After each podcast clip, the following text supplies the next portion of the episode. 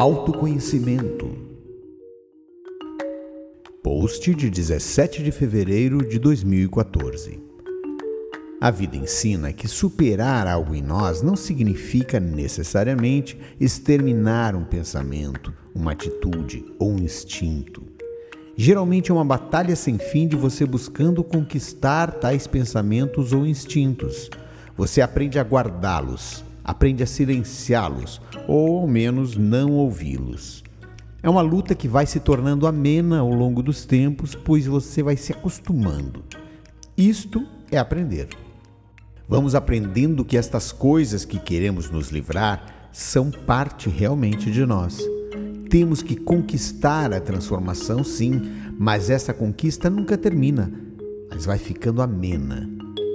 Para cada uma de nossas guerras, há um aprender a guardar o sentimento, o pensamento, de forma que ele não se manifeste mais em sua vida. Isto é conquistar. Por anos eu era tomado de pensamentos reincidentes que me infernizavam e até me transformavam. Era fácil deixar que eles me dominassem e eu me perdesse temporariamente. Pense no alcoólatra, é igual. Comigo eram só pensamentos chatos, mas realmente me incomodavam e me traziam um eu que eu não queria, não gostava. Estou certo que isto acontece com todos em menor ou maior intensidade.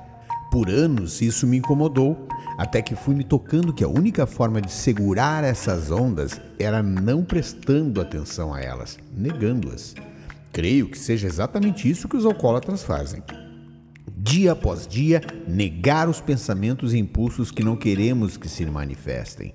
Dia após dia, eles vão perdendo força. Dia após dia, eles vão sendo esquecidos. Dia após dia, a batalha vai sendo ganha.